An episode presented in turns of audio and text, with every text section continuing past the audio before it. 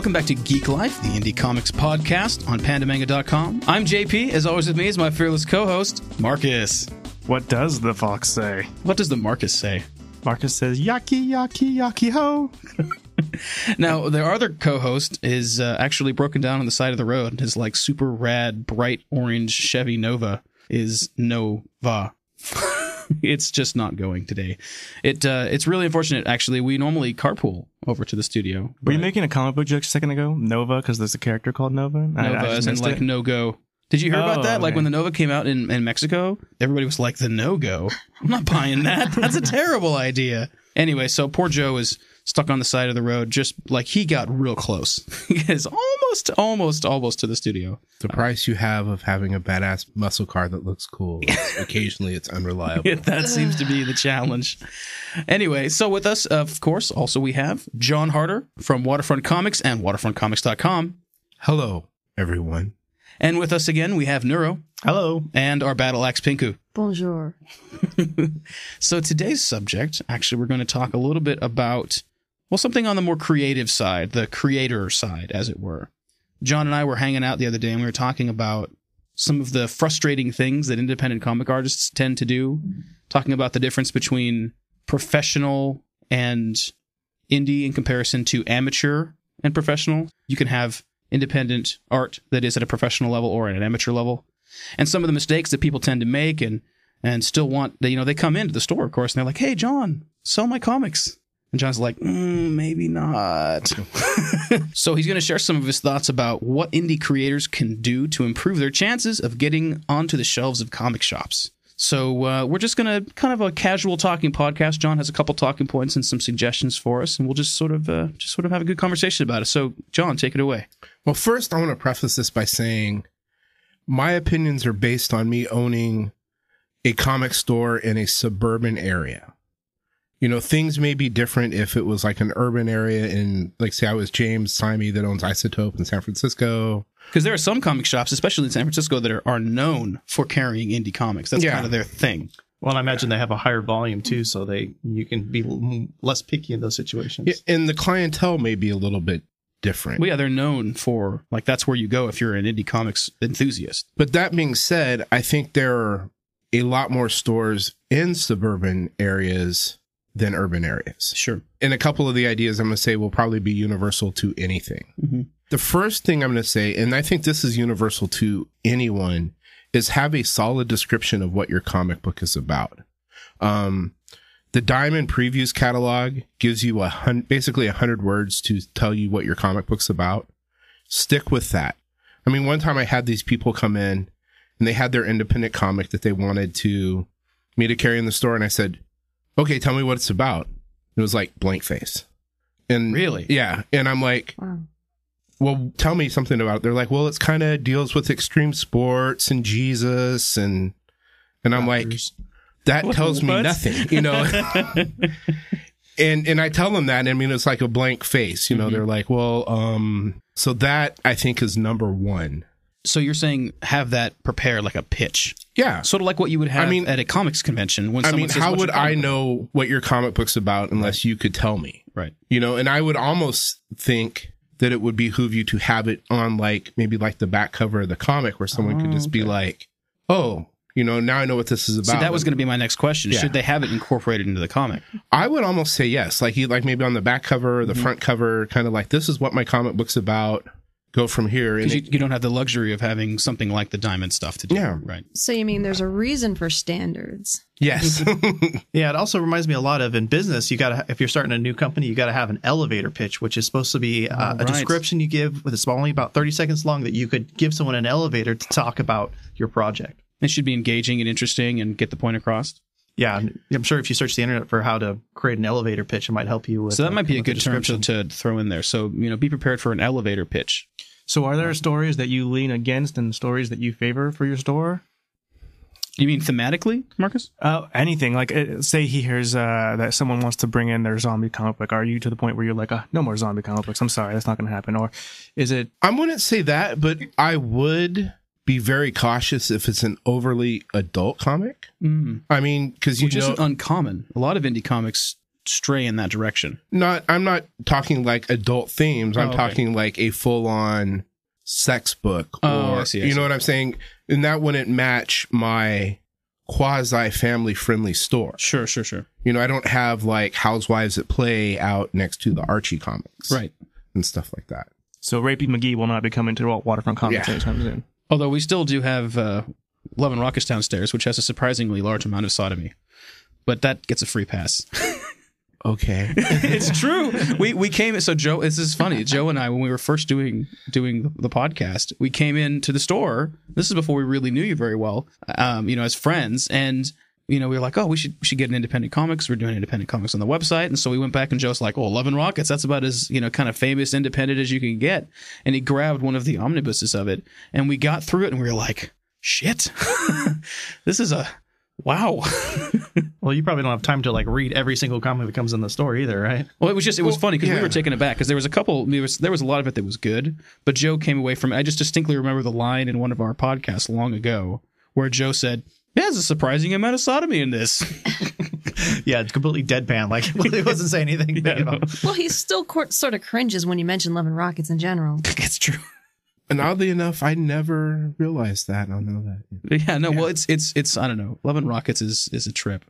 I mean, it's been like 35 years, so it may have been one of the stories I missed in the 35 year run. Yeah, God, there's so much Love and Rockets at this point, right? I mean, it's just crazy. So, Marcus, to put you on the spot, what would your elevator pitch for Mallow Man be? Just as an example. Uh, Mallow Man, my elevator pitch is uh, same as my con pitch. It's a story about a crime-fighting marshmallow who has to save the world with his partner Bacon Boy in a world full of animated food products. See, and right there, that's enough to make people want to read the first couple pages. Yeah, I mean, and then when here's Bacon, they get excited. So That's got an instant in. You know, hearing extreme sports and Jesus, I had no desire to even look at that comic. You probably felt really confused. Like, how do those things go together? I mean, if there's like any two things that are like is diametrically opposed to what John Harder likes, it would be that. So no Liefeld goddessy. yeah. Well, it makes me think that if it was a Japanese comic, they could make that pull that off for some reason. I can like see this happen. oh, well, you there's a really know. good um I don't know comic about like Jesus and Buddha being roommates in Yeah, contemporary exactly. Sounds Japan. See, I would read that. That, Yeah. that sounds really Yeah. funny. Can It- Jesus put his cool. finger in water and make it in a Gatorade? No, but he does Be the other greatest at parties. Be like, oh, can he do Animals beer? love him. I want him to be able to do beer. nah, wine. Turn your beer into water. That sounds terrible, right? No, your your water into beer. Oh, hey, yeah, okay, that's useful. that would be the best. Extreme Jesus. Oh Frat boy Jesus. Bro Jesus. My second point, and this might be a little touchy, is the price of the book. Hmm. You That's know, huge, though. comics. You know, people come into a comic book store expecting to pay for an average comic between three to four dollars. You know, and I see a lot of indie books, seven, eight, nine dollars. And I'm like, if people are going to do that, they're a couple dollars away from buying a trade downstairs. Yeah. You know, and I realize there are higher costs for creating indie comic, but you know, when I open up something and it says eight bucks and it looks like something my 13 year old could draw better, Sure. it's not something I'm going to carry in the store or, you know, or want to buy myself. And I imagine since you're you're adding a middleman, like I got a con, at a con, you're selling directly to the consumer, but now they're bringing it to a store. The store might have to have a margin. Yeah, there, that's right? my next point. I guess we'll just continue on that. Is for me a four dollar Marvel comic, I pay a dollar and eighty cents for. hmm I'm not going to pay you much more for your book. That's not going. To, I know that isn't going to sell nearly as well as a Marvel comic that can occupy Marvel or DC comic that can occupy that space. And it'll And- get sold. Yeah, and generate more revenue. hmm You know, so you know, I know there's a lot of costs involved in indie comics, but it's almost like to the point if you want to get it in stores to look at it as kind of like a loss leader. Well, you know, Well- I wanted to, to jump back to your previous point uh, specifically about the cost. I think that when you are at a convention, your audience, as in the convention goers, are expecting to pay a little more than they would at a comic book store. They've already gone out of their way to spend their day going out to a convention, paying for admission, walking around, and they're there to patronize independent artists. I agree with that. You know, people that wander around in the artist's alley, the people that go to the alternative press expo, in theory, right, Marcus, are there to patronize the independent arts and support them. And it's almost like a donation type mentality where it's like I go into a independent comic convention and I don't bat an eye at spending X, Y, or Z on it because I'm there to say, hey, what you're doing is worth doing, and I'm here to support art, support artists. But you can't you can't have that same attitude when you come into a store because when you come into a store, like you were saying, people are expecting a certain amount already. Your audience is I'm coming in and spending three dollars on a comic. Not I'm going to support the arts. That's not what they're here for. So if you want to hook them in with something at the store, that's not real. Yeah, and uh, I think one of the things being there in person too, when you buy a comic at a con, you can get a signature too. So there's that possibility. You get a signature. Sometimes you can get a sketch. You can definitely get sketches. yeah, I mean, and if you if you have a good time, I mean, I've had people have a good conversation with somebody, and you purchase something of theirs, and they give you a print or whatever. I mean, it's and it's also more communal. You know, if if the comic book artist is sitting at the store doing an event, then you're probably more likely to sell something instead of it just sitting on the shelf. I'm more likely to buy as somebody who doesn't know anything about Mallow Man, come up and buy Malaman Man from Marcus, even if he's at the comic book shop and I just happen to run and he's like, "Hey, I'm doing a new thing. It's Saturday. It's a busy day at the store. This is my new sh- thing. This is my new issue." I'd be way more likely to do that when I go, "Hey, what's up?" And he's like, "Oh, my name's Marcus. Check out my comic." Instead of wander into the store and then I'm looking at X Men and then I see, "Oh, a marshmallow," and I look at it. It's like it's harder to sell that because I'm going in there expecting to buy something that I already feel warm and fuzzy about. And the presence of the artist can kind of help bridge that gap of unfamiliarity. Yeah, you get that automatic salesman there. Yeah. But like, it almost goes back to your first point of having a really good description in the comic because the comic's going to have to sell itself. I love that idea of having it in the comic because you very rarely see that. Everybody, I think, as, assumes that they're going to be in a position of being at a convention or something like that. I think that everybody has in their mind the dream of being at their local comic book shop. They grow up going there. They imagine, I would love to work in comics someday. And my greatest wonder would be able to walk into the store and see something of mine on the wall. But at the same time, I think it's interesting. I'm, so glad we're talking about this subject because we've bounced it around a little bit. And I'm really glad that we're really finally got our thoughts together and are really digging into it because it's something that I think a lot of people struggle with in the independent comic world. I personally, I think I'm going to start splitting prices, like you're saying, uh, between cons and Yeah, comic book separate prices. It, it, it makes total sense. I don't print prices on any of my comics. That is smart. Um, so I can do a different price point at a convention as opposed to when I distribute them to local comic book stores. I mean, unfortunately, it almost, you know, I know how much now, after talking to you, how much it costs for you to print one of those comics. I mean, in my mind, when I was the first approached with it, I'm like, you should actually give me a higher discount than I get from Diamond Right. Because You want to sweeten the deal. because you know I'm giving up my retail space Mhm. for something that I know isn't going to sell as much as something that I could put there that would. Right. You know, but now knowing what the costs are, you know, I was like asking for, you know, them to lo- sell it to me at a loss on every one. hmm But if you look at it that way, how much is it worth to get your book out to stores? Yeah, it's a good marketing way to Well, get yeah, I was gonna s- exposure and a new audience. I think that you it might be wise, at least at first, until you can gain some level of celebrity enough to to warrant looking at a comic book shop as an opportunity for you to generate income with your comic. I think that you should look at it as an opportunity to advertise, and advertising costs money. Yeah, I mean, I spend money on Facebook and Twitter every week to try and promote our different posts and our podcasts and stuff like that. And I don't bat an eye at it because that's how it works. You spend money to get exposure. And I think that the idea of, hey, I'm making a comic and I want to sell it at this store and I'd like to make a profit at it, they may that may be a little bit of a pipe dream. You know, you may be happy to break even because then you get free advertising essentially. Now, do you mind someone, uh, a comic creator, necessarily selling at your store? Like I, I come into your store a lot, John, and if someone's walking around, I've in the past, I've had mailmen on the table and said, "Don't buy that comic. The writer's a jerk," and then they get interested, and then I start talking about it, and it sells. No, I don't. Especially, you know, from like you, who I consider a friend, or the people that come from the draw Out meeting groups. I don't. I really don't. And a few years ago, maybe about three years ago, I have a regular customer named Ernest, hmm and him and his sister did a children's book. And he works at Barnes and Noble, and he's a substitute teacher. So he asked me, he's like, "Would you mind if we put together an event on a Saturday? My sister and I will come down, and we'll sell books, and we can split the profits." And I said, "I'll tell you what." you guys come down and I'll give you whatever you sell the book for. You know, I don't I don't want to make a cent off this because Barnes and Noble, who he worked for, didn't consider it enough of a thing to have him down there. Right, right. So he did that, and as a substitute teacher, he told all the kids, you know, for like a month in the different classrooms he went.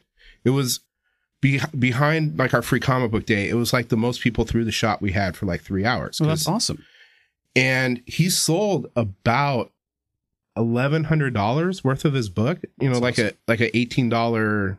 I mean, because he had all the kids that he told about from substitute teaching, people from his church, all that, and I thought that was awesome. But how I looked at it was, those people probably wouldn't have known about my store if he hadn't told them about that Oh, absolutely. It's an opportunity to bring traffic through your door. you know just to get those eyeballs to see my store you know even if 10% of them would come in again it was worth it to me so then you're saying that perhaps a comic book store owner would maybe be more likely to set up an event than just throw your comics on a shelf. i think that's a better idea you know but but the creator himself has to put some work into it as well right, right. But i mean, with all any- i did was i was open and gave them a table to sit at Right. you know they did did the work promoting it through their church promoting it through you know the people that they talk to and you know i still have a couple of copies of his book down there on the kids shelf that you know occasionally a kid will say oh my you know substitute teacher mentioned that he had a book down here and Oh, that's cool. That's cool. Yeah, and I think another thing to kind of speaks to size. You said that Barnes Noble was too big, mm-hmm. but the smaller comic shops are more willing to work with you. And I think publishing is really about volume, right? If you're going to try Absolutely. to make money, it's going to be hard to get your comic in that first comic book shop. But after you get that in, in the first comic book shop, it'll be easier to get into the next and then the next. And then you can eventually, even though the margins are lower than con, you can actually build a pretty good network of getting ex- not only exposure, but actually volume. Definitely. I would say that for any independent artist who's coming out with their first book, to set up a, a signing at any store you plan on dropping your, your book off at, just because if you just take your book to a store and let it sit on the shelf like I've done with Mallow Man, a lot of people, they go into comic book stores sort of knowing what they're looking for. Not a lot of people will go buy uh, new independent comics and actually consider them. So it's better if you have that face to face interaction, because like you were saying earlier, it kind of creates that bond and then it, you start, uh, you know, exchanging phone numbers and going to each other's houses late at night and well i mean that was one reason why Go weird in a hurry. No, I've never exchanged phone numbers or gone over any of my customers' houses at night that they know of. I mean, I was gonna go to the point like you said that people walk in knowing what they want. That's one of the reasons why I have my store arranged how I do, where everything's alphabetical and it's not like a new release wall Right. or a Marvel wall and a DC wall. Because I know that if that would happen, that would be the only part of my store that was seen. So the, the way I have it now, they have to walk throughout the whole store to see what's there. Right, and so somebody might catch Yeah. something, right? Yeah, I don't know how many oh, yeah. times I've walked through and been like, "Well, that looks cool. What's Yeah. that?" You know.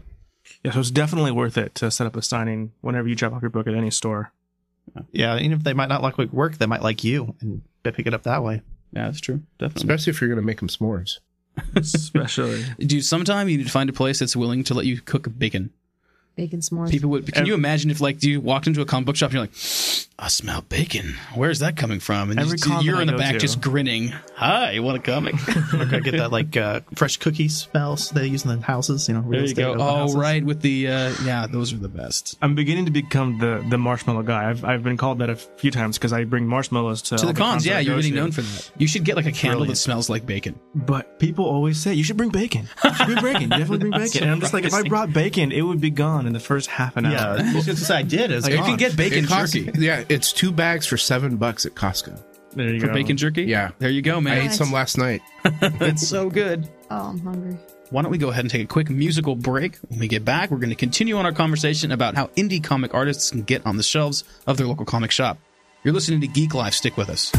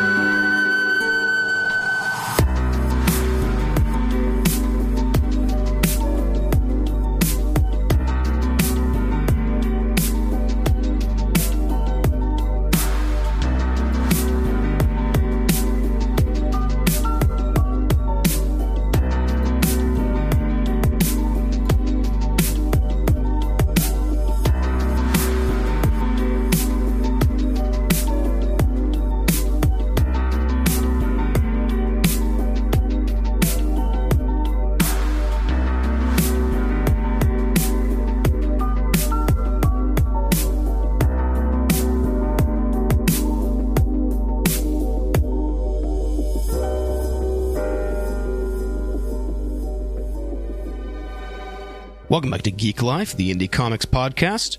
Now, unfortunately, the last couple minutes of the podcast got corrupted. Well, not so much corrupted as in there was some kind of technical issues with our recording equipment and it didn't get recorded. So, it wasn't a whole lot that we missed, but I was able to powwow with everybody and write down some of the things we talked about. And so I'm just going to go ahead and try and share those with you now. One of the things you might not think about, and that's actually a common thing with a lot of indie comics, is that they are printed at an odd size.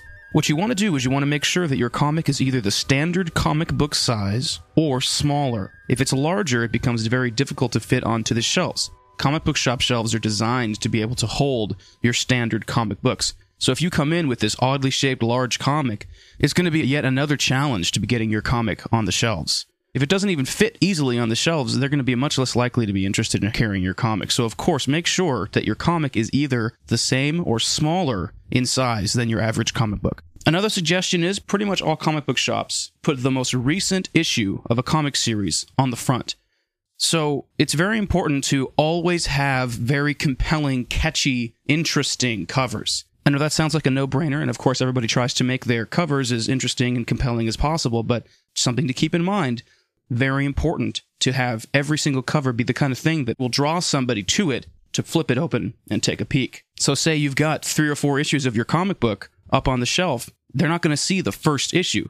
They're going to see the fourth one because this is how it is commonly racked. Another thing that came up in our conversation was that a lot of people seem to want to do fan art. Now, this is beyond just prints or things like that that you would sell at a convention, but they're actually talking about doing a fan art comic book. Now, fan art is all well and good until you start trying to sell it. Now, I know you're thinking, hey, people sell fan art at conventions all the time. I've got fan art on my wall from a convention that I went to recently. The reality is, selling fan art is always illegal. People get away with it at conventions on a regular basis, but that's simply because it's difficult to enforce. And actually, you'll notice that there are some properties, especially Disney properties, that people tend to shy away from. A lot of companies are pretty loose about protecting their intellectual properties when it comes to something like a convention because it's kind of a hassle to enforce that. But Disney's been known to drop the gauntlet. So back to the idea of making a fan art comic or a fan comic. This is not something that you can ever sell. You may be able to get away with it at a convention, like I said, but in a shop, no shop will ever sell anything that has any fan art in it. Finally, just to kind of wrap up our thoughts and bookend this whole conversation, John wanted to suggest this final piece as sort of a general guideline to getting your comic book on a shelf. If you take the time to build relationship with that comic book shop, with the people that work there, with the owner, it's much more likely to get on the shelf. All of these things that we've talked about today are going to help you get your comic on the shelves of local comic book shops. But at the end of the day, building relationship with the comic book shop owner and employees is really the key. If you come in off the street, guns blazing, throwing comic books at people that have never met you before, it's not real likely that they're going to be very receptive. You will find much more success getting your comics on the shelves if you are trying to get it on the shelves of a shop that knows you, that you're friends with, that you're a regular at. So take the time to frequent your shops. Go to get togethers, go to artist meetups, go to game night. Be a regular. This is probably one of the most important things about being able to get your comic on the shelves. People are going to hook up and help out their friends and their regulars.